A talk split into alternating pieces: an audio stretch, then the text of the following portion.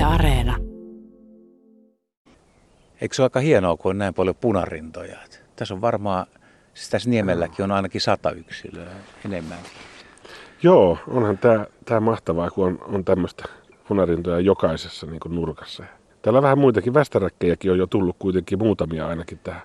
Joo, ja peippo ja järripeippo, siis muuttokäynnissä. Tämmöinen nimenomaan punarintamassa, niin tämä nyt ei ole ehkä tämän vuoden paras kuitenkaan, mutta siis sanotaan, että tämä on kokemus. Niin. Joo, en, en tiedä, olisiko vielä tulossa, varmaan iso lössi on vielä tulossa. Että mä oon pari päivää tässä ollut, niin tota, tänä aamuna nyt tässä on tosiaan, niin hippiäisiä on tullut kanssa aika, aika hyvin. Että... Ja Jurmossa te olitte retkellä ja sielläkin oli hyvä meininki. Joo, me tehtiin, tehtiin eilen tota semmoinen saarihyppely, että käytiin päiväseltään vähän Jurmossa vaan retkellä. Että hypättiin tuosta Balduriin ja aamulla ja tultiin illalla takaisin tänne sitten Uutteeseen. Sä oot onnellisen näköinen mies, sä oot siis ilmeisesti rentoutumassa ulkosaariston rauhassa, onko se näin? No joo, joo siis kyllä tämä on ihan tämmöinen niin lomaretki, että täällä saa niin kuin meren, meren tota saaristossa, niin täällä tuulettuu, kun normaalisti on tuolla Keski-Suomessa niin kuin metsien keskellä, niin kyllähän täällä niin kuin tämä maisema on niin erilainen, että on ihan, ihan oikein niin lomaretki. Että kyllä me nyt aika monta kertaa täällä Uuttoissa ollaan, ollaan oltukin, että olisiko tämä 11 kerta jo, että meillä on tämmöinen kaveriporukka, kenen kanssa opiskeluaikoja, opiskeluajoista lähtien ollaan oltu sitten täällä käymässä aina. Pääseekö se irti työasioista ja ympäristöasioista, biodiversiteettiasioista? No ehkä mä en edes ympäristöasioista haluakaan päästä eroon, mutta kyllä mä työasioista aika hyvin pääsen eroon, että en mä mieti nyt mitään EUn raportteja tässä oikeastaan, että, että tämä on ihan tällaista lintujen kattelua pikkasen sillä niin kuin ihan harrastusmielessä, että silloin tällöin pitää käydä kattelemassa, että miten kivoja lintuja on. Tämä oikeastaan niin kuin tämä aikainen keväthän on niin kuin mukavaa aikaa käydä täällä nimenomaan tällaiselle keskisuomalaiselle, että kun tuossa lähettiin kotoa, niin siellä oli vielä metri lunta. Niin. Ja täällä kun ei ole lunta yhtään, täällä on, niin kuin, täällä jo tuossakin sinivuokko, sinivuokko kun tuossa on Joo, kukassa. Se on... Niin, tota, niin on aivan mahtavaa. Tämä on tämmöinen niin kuin aikaistettu kevät. Ja varmaan tuosta kun aurinko rupeaa paistaa, niin perhoset lentää ja on lentänyt jo pitkän aikaa, käärmeet tulee esille ja Joo, no nyt on varmaan sen verran vielä, vielä viileitä tänä aamuna, että ei tässä on nyt niin. näkynyt, mutta eilen kyllä oli tota nokkosperhosia näky, näky sitten jo iltapäivällä, kun oli, oli lämpimämpää. Ja kyllä noin tuossa tyttäret sanoivat, että ne näki jo käärmeitäkin, että rantakärmeitä ja kyitä. Punarinta tuli tossakin, menee ihan meidän takaa ja Joo. kiertää. Niitä pomppii tässä ihan joka puolella. Mustaleppälintuja ja täällä tietysti niin kuin tämmöisellä luodolla, niin täällä niin hyvin nämä keräytyy tähän nämä linnut. Että nämä on hienoja nämä saaret, kyllä mä tykkään täällä olla tosi paljon. Ja yleisesti ottaen niin vapuntieno on mun mielestä melkein parasta, koska silloin on vielä niin kuin näitä varhaisia muuttajia, ne on jäljellä ja sitten ensimmäiset hyönteissyöt alkaa tulla ja se, se oikeasti se lajimäärä ja se, se, on, se on todella iso, että voi päästä semmoiseen sadan lintulajin päiviin esimerkiksi. Kaiken näköistä voi nähdä. No varmaan tässä nyt vielä on aika kylmä ollutkin, että tota, ei täällä vielä tosiaan, oli, oli tuossa nyt hippiäisiä oli ja sitten tiltalta oli neljä kappaletta eilen. Ensimmäinen käenpiikakin oli tänä aamuna. Ei tosin kiikittänyt, mutta puussa.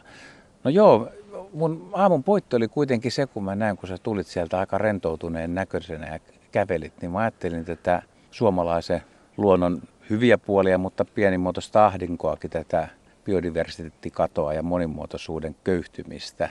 Ja kun koko ajan kaikki puhuu ilmastonmuutoksesta, niin me ei tässä ohjelmassa varsinaisesti sivuta sitä. Mutta mä ajattelin sitä monimuotoisuutta pikkasen sohasta sillä asenteella, että tavallisen ihmisen mahdollisuudet. Eli mitä yksittäinen ihminen voi tehdä, hmm. kun ilmastonmuutosta vasten on vaikea taistella, mutta hmm. monimuotoisuutta vasten periaatteessa niin voi kuka tahansa taistella.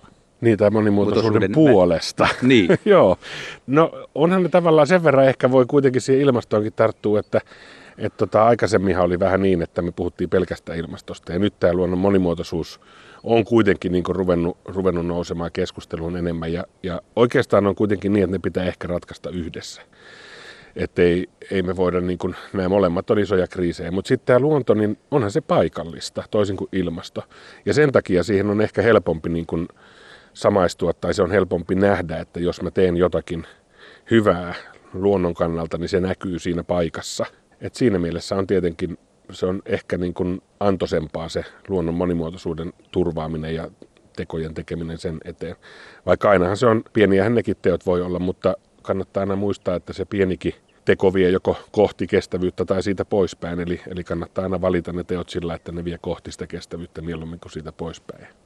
Me jokainen voidaan, niin kuin missä ikinä asutaankaan, voidaan katsoa sitä meidän omaa ympäristöä, ettei me hoideta sitä liian hyvin, koska kyllähän tämmöinen niin hoitamattomuus on, on niin luonnolle parempi kuin se, että me hoidetaan niin liian paljon. Että kaikki nurmikot ja muut, niin nehän on tämmöisiä vihreitä aavikoita oikeastaan, että ei niissä lajeille ole juurikaan niin elinolosuhteita, että se on sitten aika köyhää tämä joka pihan aavikko.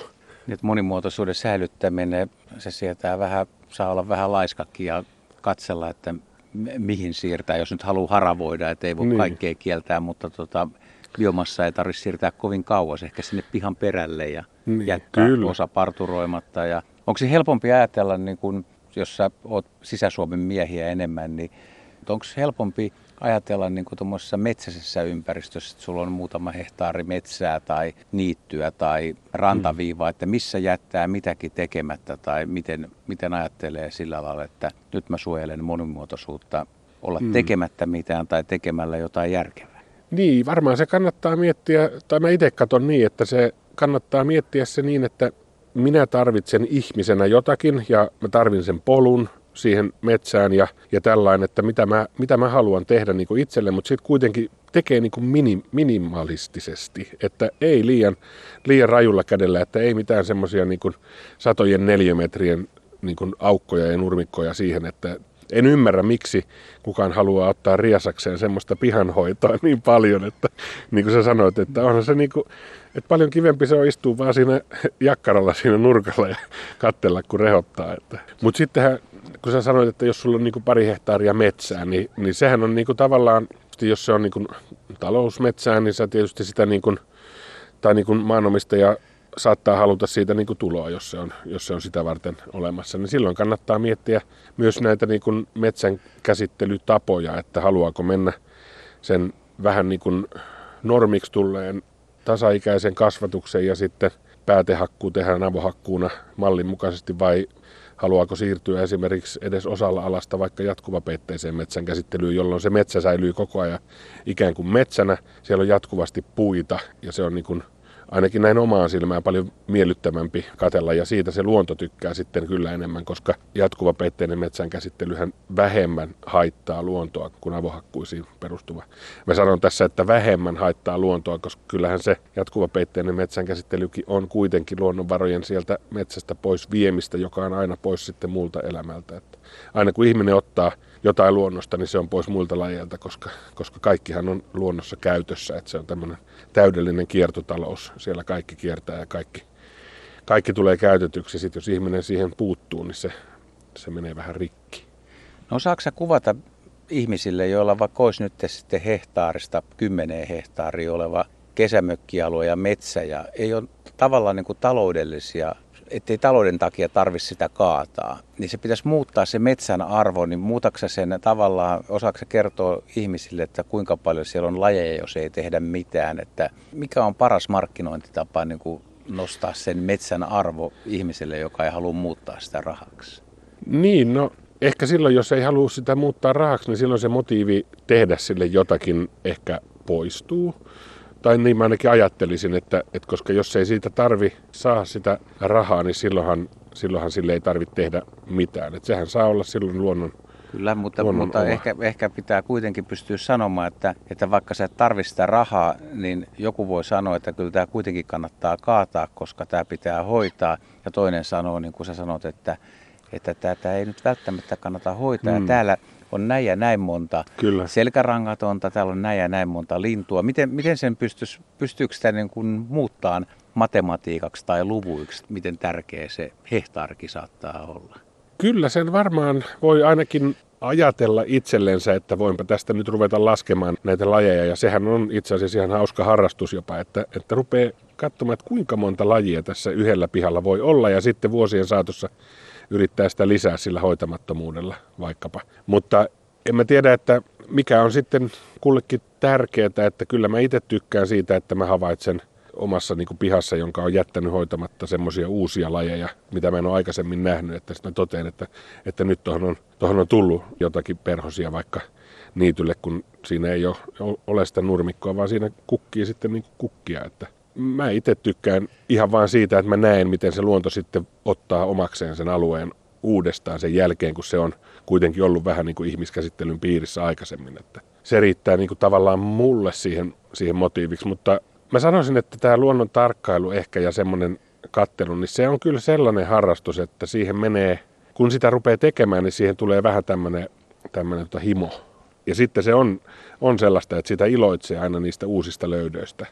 Toisaalta voisi ajatella sillä laillakin, että joku ihminen, joka on vaikka saanut perinnöksi jonkun tietyn pienen metsäpalstan vanhan mummon mökin, eikä, eikä oikeastaan viihdy siellä, mutta jos hänet veisi käymään siellä, niin voisiko tuommoinen sammaleisen metsän kauneus ja jopa tuoksu olla jo niin vahva, että kun hmm. menee kävelemään sinne ja näkee, että tämä on, tämä on, tämä on jännittävä paikka, että tämä on niin. arvokkaampi pystyssä kuin kaatuneena.